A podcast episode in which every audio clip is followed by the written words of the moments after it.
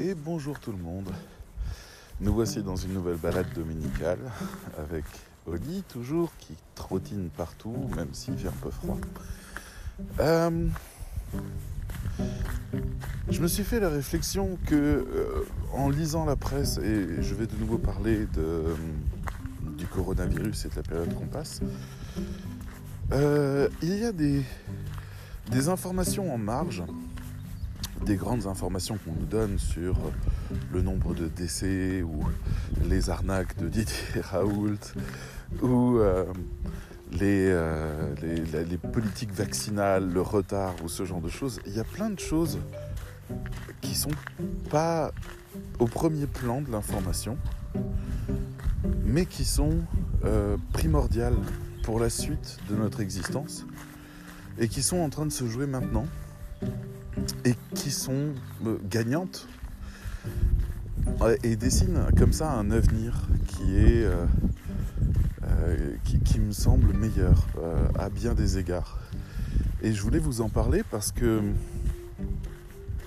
parce qu'on peut aussi, malgré le contexte et malgré les, les décès, malgré les malades, malgré le Covid long, malgré toutes ces choses qui nous effraient, mesurer la réaction de l'organisme humain, j'entends par là tous les humains qui sont un peu comme un seul organisme et qui, se, qui réagissent en se défendant, euh, pour les temps à venir.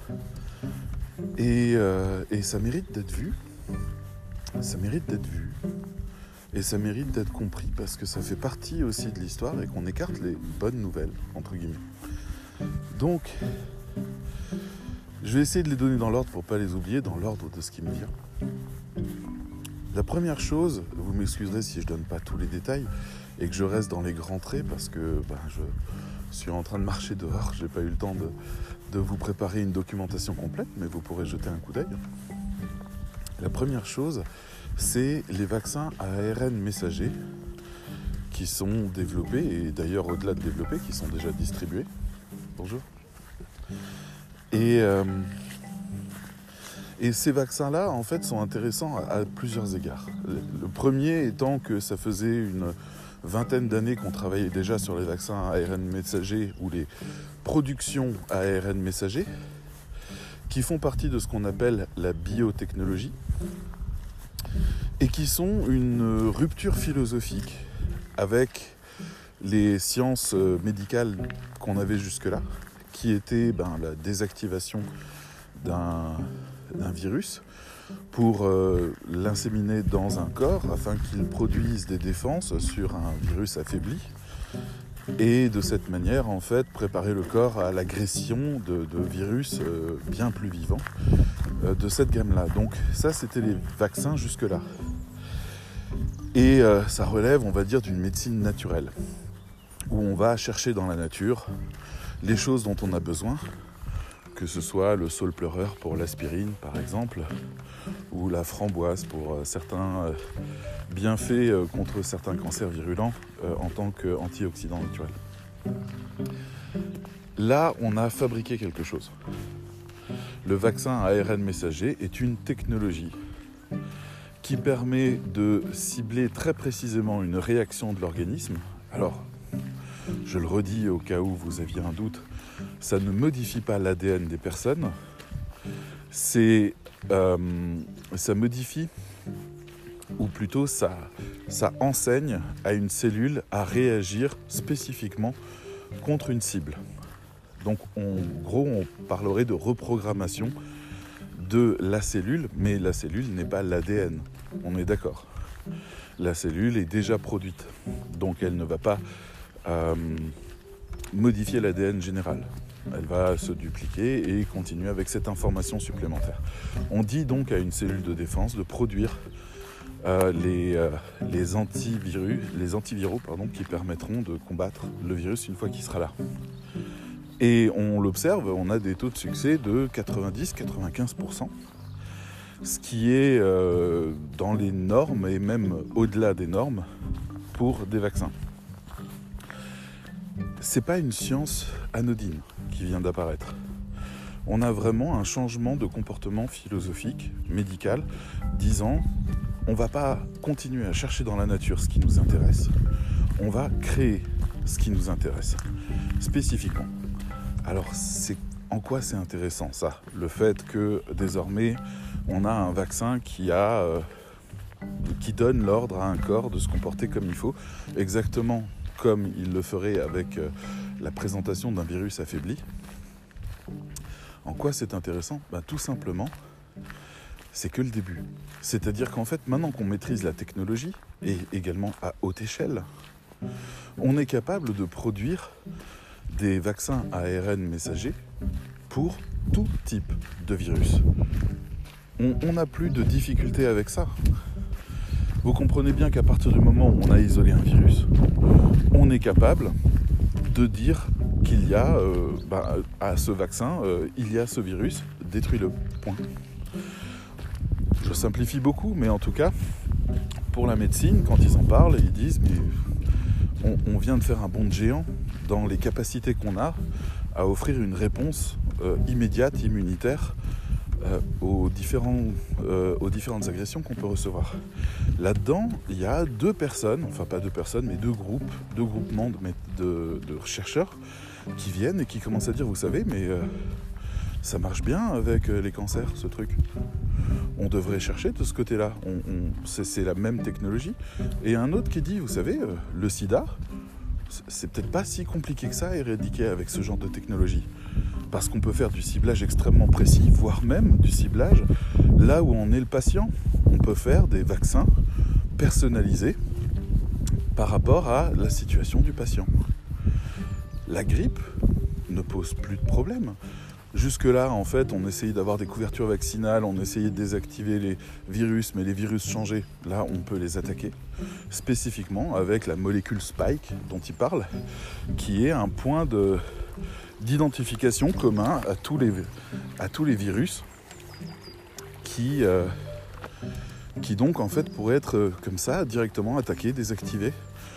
Il suffit de reprogrammer le corps, entre guillemets, euh, en donnant aux, molécules les informations dont elles ont besoin pour attaquer spécifiquement quelque chose. Donc ça déjà c'est très intéressant ce qui est en train de se passer. Deuxièmement, on oublie de le dire, mais la grippe a quasiment disparu pendant ce temps de confinement. Et on se rend compte tout bêtement que les masques, ça marche. Ça marche très bien pour ce qu'on veut faire. Si on veut protéger une population, si on veut empêcher quelque chose, eh ben, on va faire rentrer au fur et à mesure dans la culture le fait que, eh ben, t'as la grippe, ben mets un masque. C'est ce que les Japonais font depuis très longtemps. C'était une marque de respect de dire si je suis malade, je contamine pas les autres et ils mettaient des masques pour ça. Eh ben, c'est une culture qui va rentrer. Et ça, c'est autant de morts en moins, autant de difficultés en moins, et autant de préservation et de prise de conscience de l'impact de la, maladie en tant que maladie individuelle sur le groupe, le collectif. On est capable aujourd'hui, avec un simple masque, de protéger les autres de notre maladie. Et c'est vraiment intéressant. C'est vraiment intéressant de pouvoir mettre ça en place. Et euh, un petit peu plus loin. Une seconde. Allez. Allez. J'ai mon chien qui a trouvé une carcasse d'animal et qui commence à se vautrer dedans en se disant que ça serait une bonne idée de sentir ça. Je suis pas d'accord avec lui. De l'autre côté, on peut regarder ce qui se passe au niveau de l'économie. Alors tout le monde pleure, et à juste titre, que euh, l'économie va très mal. Et euh, je suis bien d'accord avec ça. On est en train de s'endetter pour les décennies à venir, mais en même temps, on est en train de faire rentrer toute une nouvelle culture dans notre économie. Et ça, euh, bon, notre président avait-il le choix? Je ne sais pas, mais en tout cas, il l'a fait, qui est euh, la notion d'écocide, qui est donc ce crime contre l'écologie. Et de l'autre côté, les investissements dans les produits décarbonés, et les processus décarbonés. Depuis deux ans, on voit apparaître des avions qui tournent à l'hydrogène ou à l'électricité en tant que projet pour l'instant, mais ils sont en train de faire tout ce qu'ils peuvent pour mesurer ça. Le nombre de voitures électriques a explosé. Alors oui, il y a un débat. Est-ce qu'elles sont vraiment moins polluantes? La réponse est oui. La réponse est oui, pour l'instant en tout cas, et on va améliorer les process au fur et à mesure du temps. Mais il y a un véritable progrès dans le temps, dans l'usage d'une voiture électrique par rapport à une voiture thermique en termes de relâcher dans l'atmosphère, ce qui est quand même ce qui nous intéresse. Et euh, on a aussi tout un nouveau système de transport, on a aussi une baisse de la pollution liée au télétravail. Et tout le monde est en train de réfléchir à ça. De se dire, mais euh, ça nuit pas vraiment au process. C'est plutôt plus confort dans certains cas. Il y a des avantages, il y a des inconvénients. Mais il y a des nouvelles technologies qui se développent et qui sont fascinantes, euh, qui répondent à ça. Par exemple, en ce moment, dans le domaine du cinéma, il y a une nouvelle technologie qui vient de sortir, qui est que on utilise le cloud pour filmer. Donc la caméra est branchée sur le cloud. Elle filme en 4K avec le flux maximal, avec la prise de son maximale directement sur scène.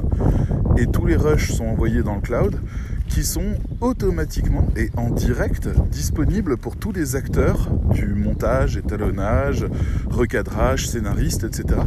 Ce qui permet à tout le monde de travailler en collaboratif dans le monde entier sans avoir besoin de se déplacer. Ça, ça signifie aussi que le mode de production des films va devenir moins polluant, même s'ils n'étaient pas vraiment polluants jusque-là.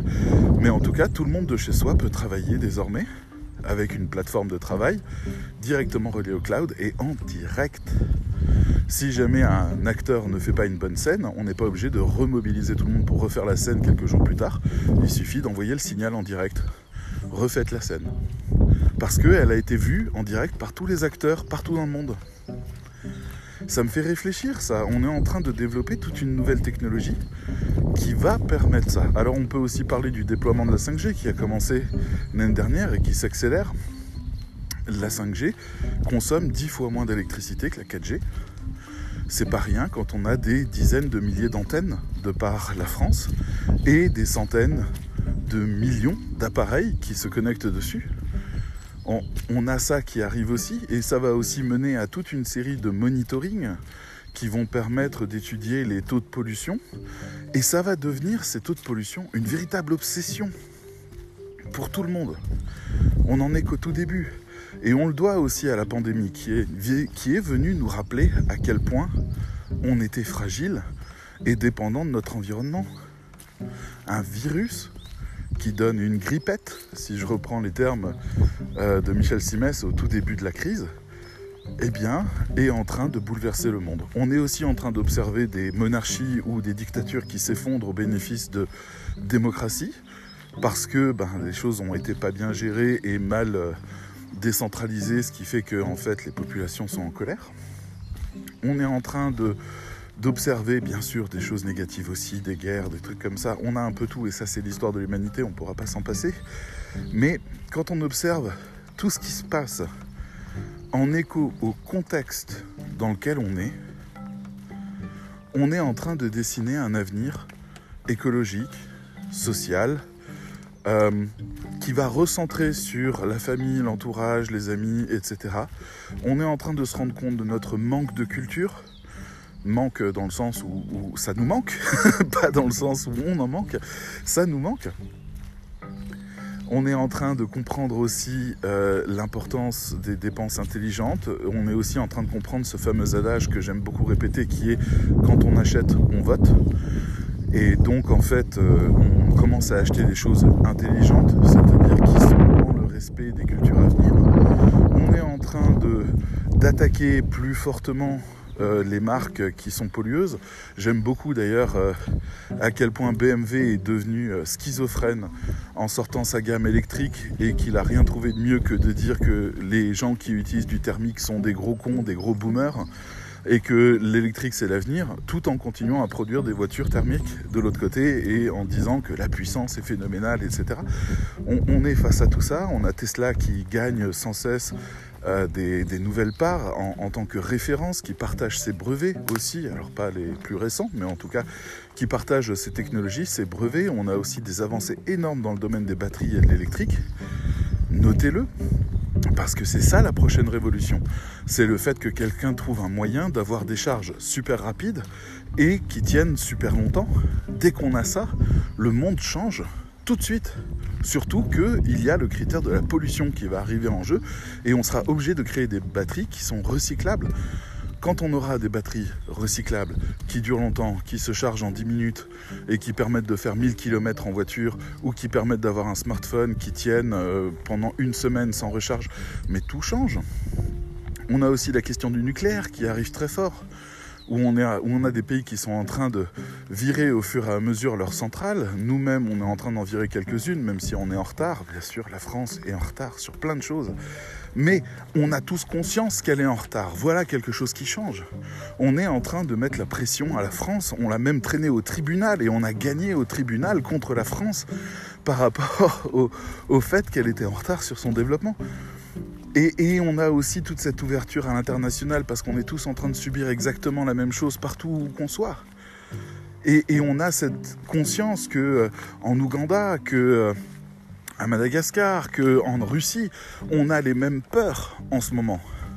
Et on a les mêmes difficultés. On a aussi des pays qui sont en train de sombrer économiquement et on s'apprête à les aider. On a aussi un débat énorme sur le fait de rendre le vaccin antivirus euh, le, le le, plus, le moins cher possible, voire même donner la licence au monde afin que chacun puisse développer ça.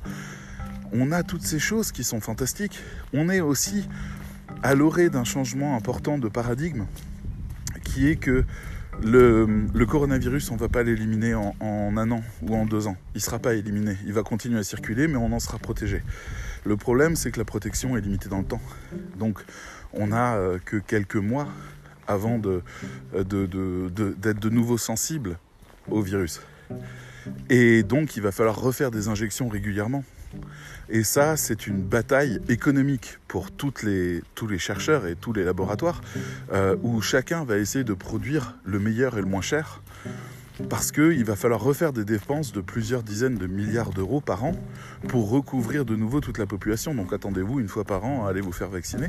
Mais surtout, c'est l'occasion de faire des mises à jour. On va avoir déjà des mises à jour du vaccin anti-Covid avec tous les variants systématiques tous les ans. Mais de l'autre côté, on va aussi avoir l'occasion de mettre dans ce vaccin anti-Covid des mises à jour de la grippe, des mises à jour d'autres maladies. On, a cette chance incroyable d'avoir une population qui, désolé parce que ça fait un peu peur, est captive de l'obligation de faire des vaccins et où on va avoir l'opportunité d'éradiquer des saloperies qui durent depuis longtemps et je ne sais pas si les gouvernements vont oser, peut-être pas les premières années, mais à un moment donné, on va arriver à cette idée que euh, bah, sur euh, la mise à jour 2027, euh, c'est désormais la grippe, le machin, le truc, allez hop, viens. Parce qu'en plus, les vaccins ARN messagers sont extrêmement ciblés et ne font aucun dégât sur l'organisme, ce qui fait qu'on a une protection par rapport aux réactions qui est phénoménale. On est sur une nouvelle ère de la biotechnologie, une nouvelle ère de la sociologie, du social, une nouvelle ère de la culture, une nouvelle ère d'Internet aussi qui est en train de développer ses usages parce qu'on est tous confinés chez nous ou en couvre-feu chez nous ou ce genre de choses et qu'on a besoin d'être en contact avec les autres. On a eu des centaines d'outils qui sont sortis depuis et qui permettent des centaines d'interactions différentes. On a même des réseaux sociaux qui ont explosé comme TikTok ou d'autres simplement grâce à ça. Bref, désolé si pour une fois c'est pas alarmiste, mais il y a des opportunités qui ont été saisies durant cette crise. C'est ça ce que je retiens en plus de la bataille qu'on est en train de gagner. Croisons les doigts, espérons que je n'ai pas porté malheur comme dans les films en disant ça. Il y aura encore des rebondissements, il y aura encore des craintes, il y aura encore des injustices, mais regardez à quel point le monde est désormais attentif. Regardez tout ce qui se passe. Ayez un peu confiance parce que quelque chose se bâtit du monde de demain, là, en deux ans. Le coronavirus et sa crise ont été un accélérateur de dingue. Tout est en train de se mettre en place dans le chaos, un peu, mais de se structurer de plus en plus maintenant. Et on commence à voir plus clair et à prendre plus de recul sur tout ce qui nous arrive. Voilà, allez, ça a déjà fait un petit peu long, plus que d'habitude. Mais j'ai envie de transmettre un petit peu cet enthousiasme, même s'il est naïf pour certains, même si euh, vous êtes dans un autre mood que je peux comprendre. Il faut mesurer qu'il n'y a pas de mal sans bien, ni de bien sans mal, et que ce qui était en chantier depuis les 20 dernières années est en train de se mettre en application en quelques mois à peine, et qu'il faut rester attentif au mouvement, et si possible le soutenir, parce que c'est maintenant que tout change. À bientôt.